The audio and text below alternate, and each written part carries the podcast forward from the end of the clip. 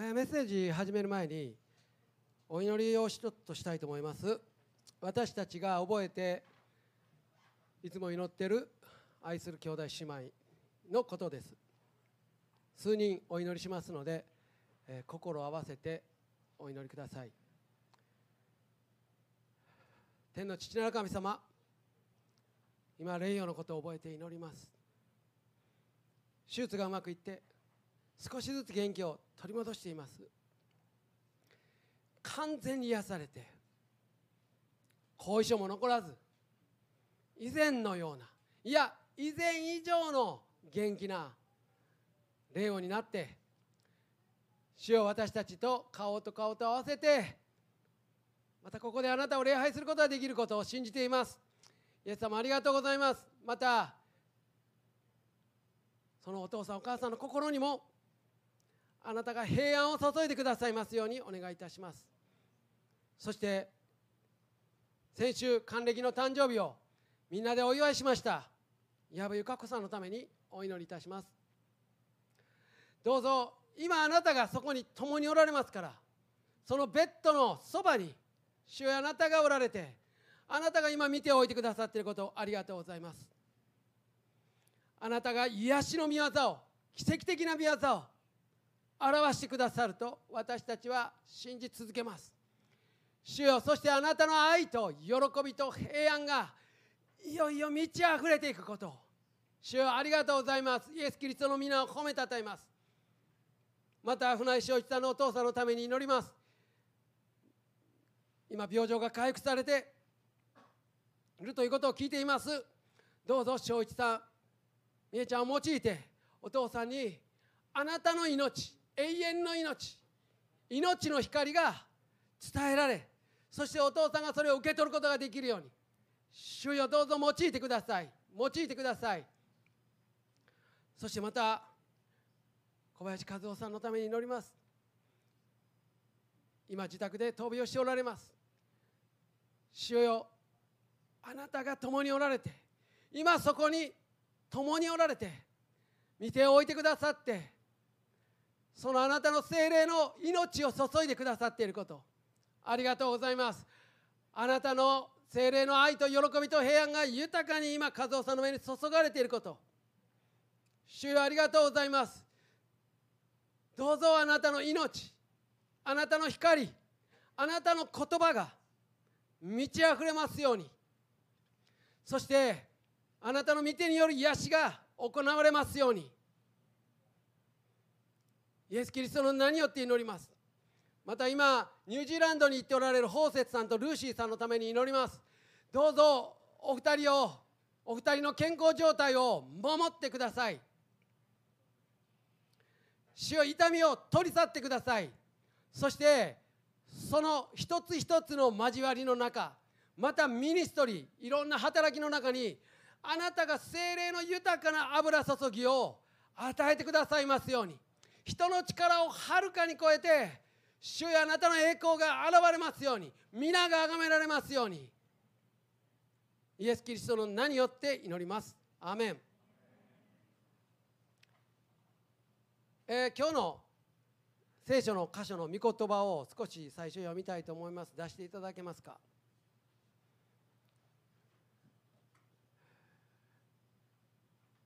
これらのことがあ皆さん一緒に読みましょうか。これらのことが書かれたのはイエスが神の子キリストであることをあなた方が信じるためでありまた信じてイエスの名によって命を得るためである。次お願いします。初めに言葉があった。言葉は神と共にあった。言葉は神であった。この方は初めに神と共におられた。すべてのものはこの方によって作られた。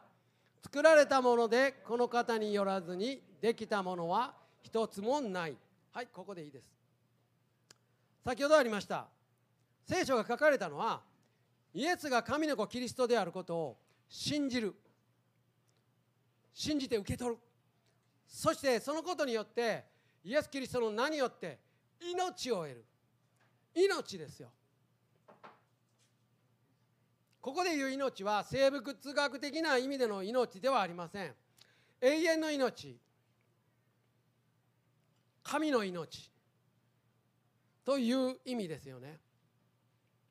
神様との関わりです。神様との関係です。その神様とのもう深い交わりを通して与えられるという意味でのその命です。その神様との愛の深い交わりここに命があるんですよ。その他に命なんてないんです。ここに命聖書の言うところのここに書いてある命があってその命が当たり前なんですけどこの肉体脱ぎ捨ててもう永遠にその交わりその命は続くんです。永遠の質を持ってる。だから永遠なんですよ。これを信じて受け取ると死ぬことが怖くなくなるんですよね。僕はイエス様を信じるようになってから死ぬこと怖くなくなったんですよ。まあこれ皮肉な前で僕はイエス様を信じるまで毎日死にたいと思ってた。ほんまに死ぬこと考えてた。もう自殺しようと思ってたんですよ。でもイエス様を信じるようになってもう内側から命が愛が喜びがあふれるようになってもう死にたいという思いどっか行っちゃった。どっか行っちゃったら今度も逆にもう死ぬこと全然怖くなくなった永遠だから。永遠にこの喜びこの愛の交わりが永遠に続くんですよこれ誰も奪うことできないんですねだからこのヨハネの福音書に書いてある命を得るっていうのは神様と人とが親しい親密なもう豊かな交わり関わりを持っているそのことそれそのものが命なんですよね。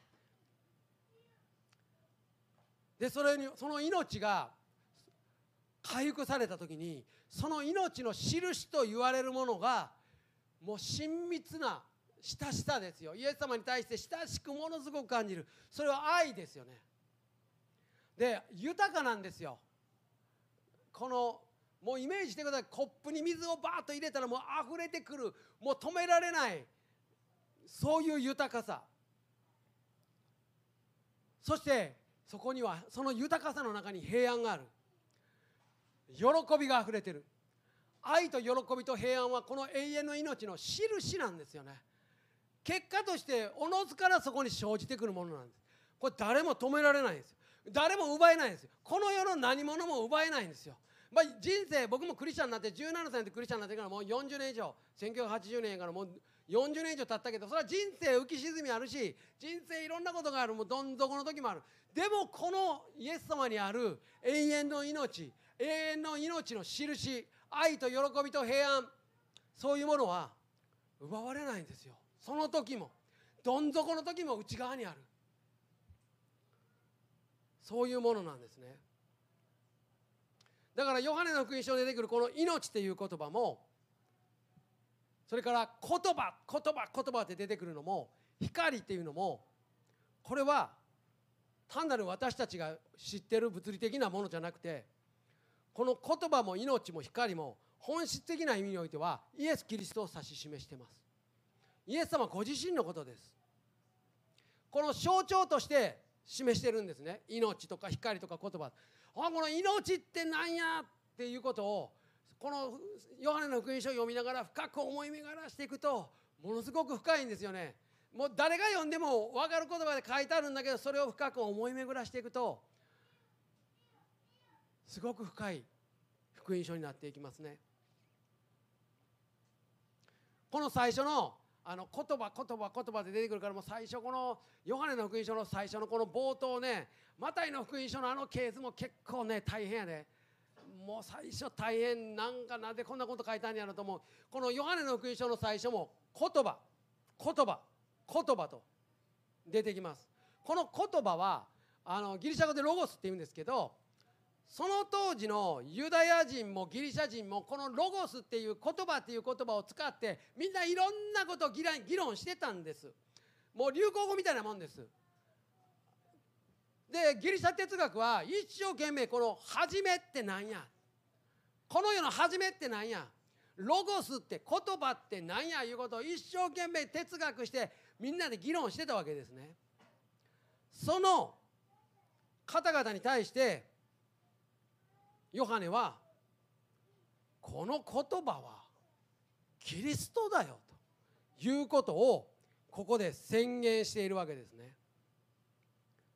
そういう人たちに対しておおよそユダヤ人に対してもギリシャ人に対してももう一度読みます。ヨハネでの一章一節です。初めに言葉があった。この言葉はキリストと読み替えてください。初めにキリストがあった。キリストは神と共にあった。キリストは神であった。この方は初めに神と共におられた。すべてのものはこの方によってキリストによって作られた。作られたものでキリストによらずにできたものは一つもない。第一にキリストが言葉であるというのはパワポ出してください。キリストが神様はどういうお方かということを示してくださった方だということです。それを表してくださった方です。2番目に初めに言葉があったというのはキリストは父なる神様と人格的な深い交わりを持たれている御子であるそういう神なんだということの宣言です。3番目に言葉は神と共にあった。キリストは父なる神と深い人格的な交わりを持たれていた。永遠の昔からそういう交わりを持っておられたということです。第4に言葉は神であるというのはキリストご自身は神ご自身であると。第5に全てのものはこの方に作られたというのはキリストは作られたもの被造物じゃなくてキリストご自身が神であってキリストご自身が全てを作られた神なんだということを宣言してるんですね。この短い中にこの5つのことが入ってあるんですけど皆さん言葉どんな時使います？人と言葉交わす時。自分の頭の中にある考えを伝える時言葉使いますよね。自分の心の中に思いを伝える時言葉使うでしょ。自分のやりたいこと意思を伝える時言葉使うじゃないですか。言葉神様の言葉であるキリストは神様が考えておられること。神様がいつも思っておられること。神様がこれからやりたいこれをやりたいんだと思って意識しておられることをそのまま伝える言葉。そのまま伝える方なんよね。それを伝えるそれはイエス・キリストは人間になられて自分の生き方、まあ、聖書を読んでください。福音書そういう目で。イエス・キリストの生き方言葉やったこと思ってること意思していることイエス・キリストが考えておられたことそれ全部が神様ってあなた方どう思ってるか知らないけど神様って実はこういうお方だよということを表してくださったんですよ。ものすごい言葉やね。生きた言葉ですよ。だからそういうことなんですね。初めに言葉があったっていうのは永遠におられた方やっていうことです。初めに。もう世の中ができる前からイエス様おられた。そして第3番目に言葉は神と共にあった。父なる神とキリストは共にあった。これねあの父御子精霊この3つの神様がおられてこの3つの人格持っておられる。まあ神様やから人格って言わへんねん。神格。ないしは威嚇という言い方言い方をするのね。暗いっていう字書いて。その威嚇別々の威嚇を持っているんだけどこれがもうものすごい愛の一致を持って交わりを持って一つであられた。これが聖書の書いているこの天地を作られた神様はこういうお方だと聖書を書いてるんですよ。これを三位一体と言うんですけど三位一体のこの愛なる神が世界が始まる前からもう完全な愛の中におられた。だから聖書では聖書の神様は愛だと書いてあるんだね。神は愛なりと書いてある。なぜなら神様ご自身の中にもう完全に愛が実現してたから。だからこそ愛なる神なんですよ。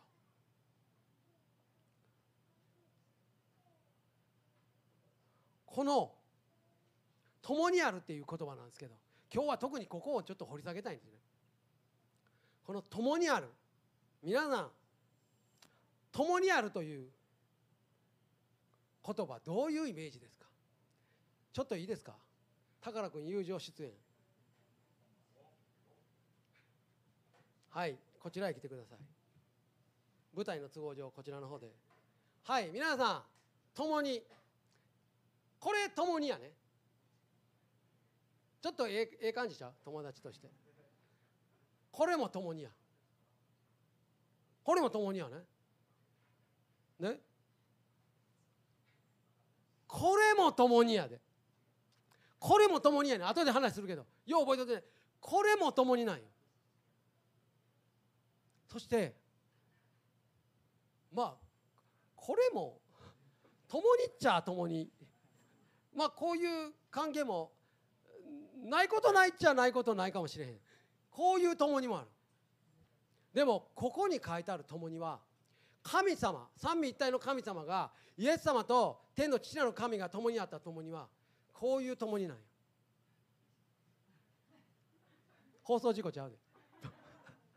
何で笑ってんの？こういう共になこういう共にと向かい合って共に。この共にっていう言葉を向かい合ってという訳もあんの。向かい合って共に。向かい合ったらどうなる？原田君の目の中に僕が映ってるあた宝君の。昨日もこれで間違うたんや。ありがとうございます。宝君の目の中に僕が映ってんのよ。聖書にそう書いてある。神様の目の中にあなた映ってる。手のひら見たら僕の名前書いてある。こういう共にな。神様の共にはこういう共になんよそしてこの共には近づいていくの。なんで笑ってまうやろな。こういう共になそしてもっと近づいていくと生きてる。心臓の音が聞こえるのよ。こういう共になんよ。ありがとうございます。こういう共になんよ。あありがとうございます本当に。あのすごいですよ。神様はこういう共にの関係の中に永遠の昔からいた。その関係の中に私たちを入れたいっていうんですよ。わかります？これめちゃめちゃすごいこと。永遠の昔から父御子御霊なる神の中にもう愛の完全な交わりがあった。この交わりの中に私たちを入れたいっていうんですよ。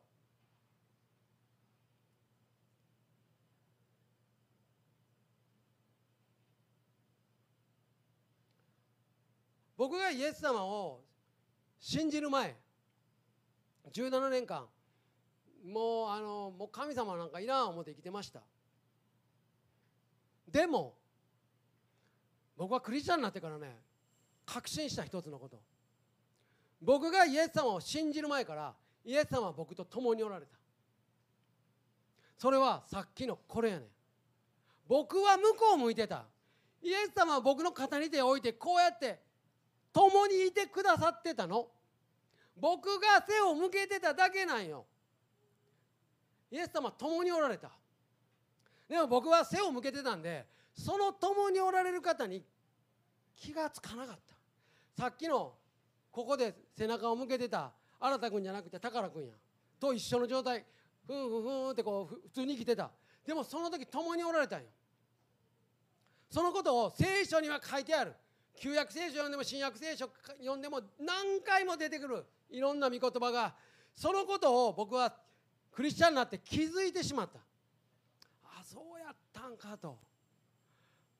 僕がクリスチャンになる前からイエス様に背を向けてる時からずっと一緒にいてくださった。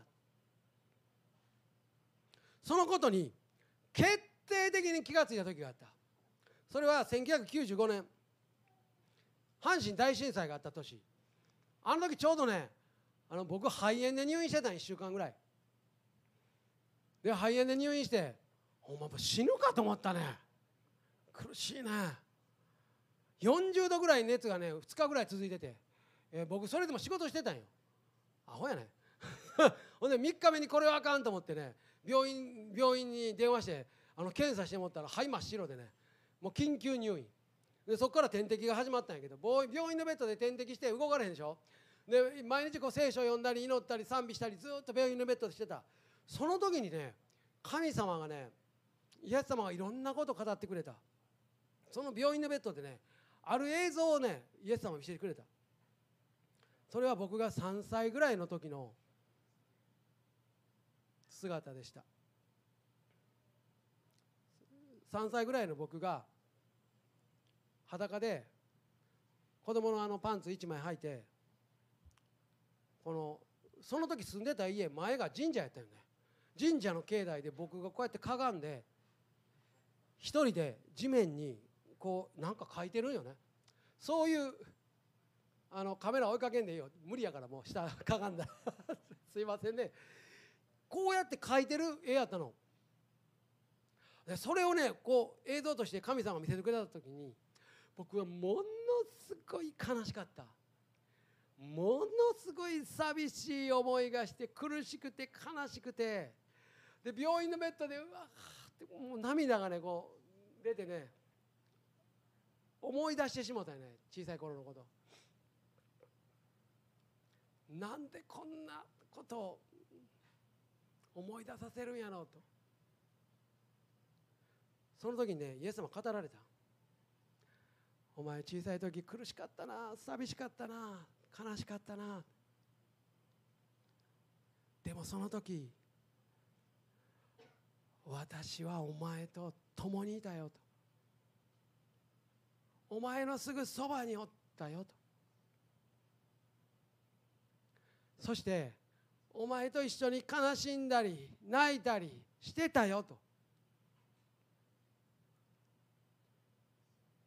お前と一緒に傷んでたよと。イエス様おっしゃった。僕はねびっくりした。いや聖書で読んで知ってたよ。知ってたけど、本当にそうなんやと思って。病院のベッドでもうボロボロ泣いた。僕の中でものすごくねその小さい頃のいろんなことを傷になってた。よね気づかなかった。大人になって結婚して子供もおったけど気づいてなかった。病院のベッドの上で嫌というほど気づいた。いろんなこと。そして癒された。解放された。僕病院からそのその1週間の入院から帰って一番最初に家帰ってしたん。何か分かる？これ当たったらキットカットあげるよ。僕一番最初に退院して一番最初に家帰ってやったこと。奥さんに謝った。分かっちゃってん僕。僕あの奥さんに謝ったの。ごめんなと。今まで僕は子供の時受けた傷自分で分からんかった。寂しかった。親から受けられんかった。愛とかねそういうものを寂しかった。自分の思いをあなたにお母さんの代わりをさせてたと。もう無理なんだ言ったんちゃうかと。うんだうんだ言うて多分勝子は心の中でうなずいてたと思うねんけどごめんなと。今まで本当にもう無茶言うてもうあなたにお母さんの代わりさせてもうああだこうだもうあなたから無理やり親から受けられなかった愛を奥さんから無理やり受けようと取り戻そうとしてた。ごめんなと。謝ったんよ。これからもう一回やり直しさせてください。やり直しさせてくださいってもう結婚して9年も経っとるんで。笑い事ちゃう笑い事ちゃうねんけど。子供も2人おっていやもうなもうほんまにこういやもうと思ったけど最初に謝ったよね。でも僕の中でそれはねすっごいね心癒された。もう自由になった心が。楽になった。まあこれで終わったらええねんけど10年後またえらいことがあってまたそれこった今度ね 今日話してた時間取らんからまだ終わりちゃうんかいう話なんやけど、まあ、人生いろいろあるね。じゃあ自分の中にねそんなに縛られてるところがなんかこう傷とか苦しいとか縛られてるところが自分の中にそんなにあるって普通生活してたらみんな気づかへんよ。僕普通にあの仕事してたもの。機嫌ようやってたもん毎日。でも神様が気づかせてくれた時に神様が共におられるっていうことを分かった時にそれを示してくださったの。だからみんな神様とこの共にある関係になるっていうことは何よりも大事なこと。それを神様与えようとしている。そしてこの命の中にとどまることなんよ。一回入ってあと背向けてこうなったらあかんのよずっと見つめ合ってずっと共に向かい合ってずっと共にじゃないとあかんのよ。その関係の中にとどまり続けること。そしてこの関係がいよいよ深められていくこと。このことをヨハネの福音書は大切や。それこそ永遠の命やと言ってるわけ。これぜひとも皆さん受け取りそして深めていってほしいんです。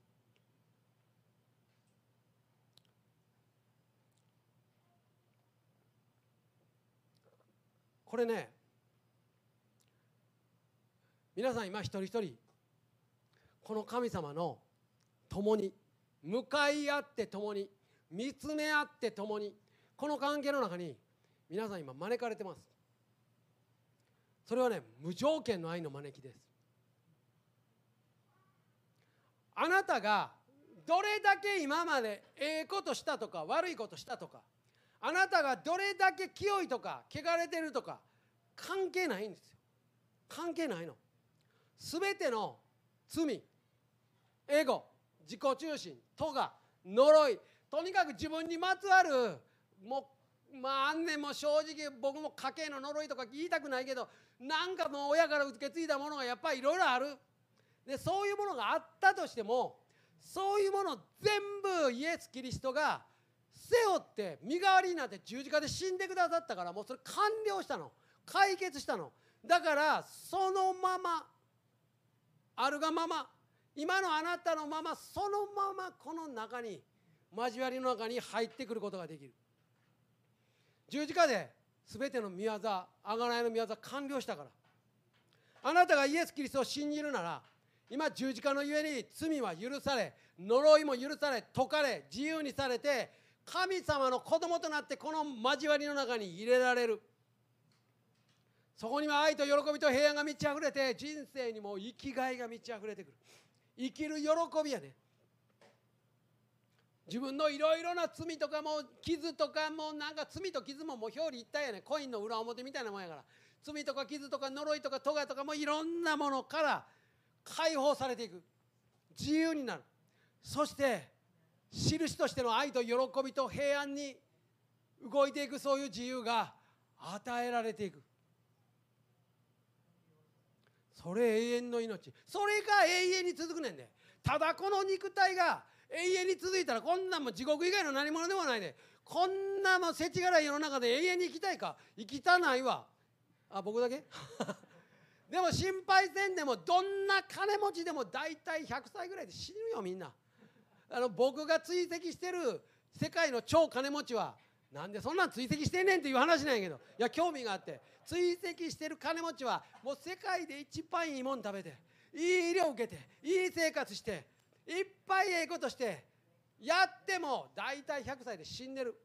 で僕はあれ見てもねやっぱりどんなに頑張っても大体人間100歳で死ぬんやなと心配せんでいいよ。でも肉体は100歳で死ぬかもしれんけどこの関係この神様の向かい合って目と目を見合って神様の目の中に自分が映ってる神の手に自分の名前が書いてある。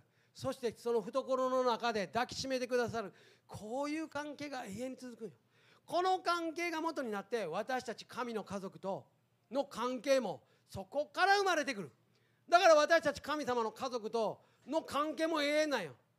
ケイシーさんと永遠に一緒に天国でもと。あの 思ってないよね。あ一部思ってるかもしれんけど。でもそのその関係は私たちのこの永遠の関係は神様との永遠の愛の関係から生まれてるもんだよね。すごいよ。これは道徳宗教じゃないよ。道徳やれ言うてんのちゃうよ。修行する宗教じゃないよ。インドの山奥に閉じこもって何十年か修行したらあげる言うてんちゃうよ。イエス様が全部もうしてくださったからそれをそのままありがとうございますと信じて受け取るだけ。恵み。恵みによって信仰によって救われる。聖書にそう書かれている。賛美チームお願いします。今日ねこの話を聞いている方とかまあストリーミング見てる方それからまたこれ録画で見てる方もほんまかとその話。そんな話そんな虫のええ話聞いたことないわという人もおるかもしれない。もしそんな神様がそんな愛の神様がおるんやったら私も信じてみたいわと。思ってる人がいたらどうぞ私の後について祈ってみてください。僕も最初そうでした。ほんまかと。でも一回信じて祈ってみよう。そして祈ったところから僕の人生変わりました。今日そういう方がおられたら今から祈るので私の後について祈ってみてください。祈りますね。イエス様。あなたを信じます。私の心の中に住んでください。あなたと一緒に歩んでいきたいです私を助けてください。イエス・キリストのお名前で。祈ります。アーメン。今から歌う賛美いよいよ深くこの共にの関係をイエス様と向かい合って向かい合ってですよ共に歩んでいくこの関係をいよいよ深く私たちそこに入っていけるようにこのことを祈り求めながらその世界に入りながら入れていただきながら一緒に次の賛美を歌いましょう。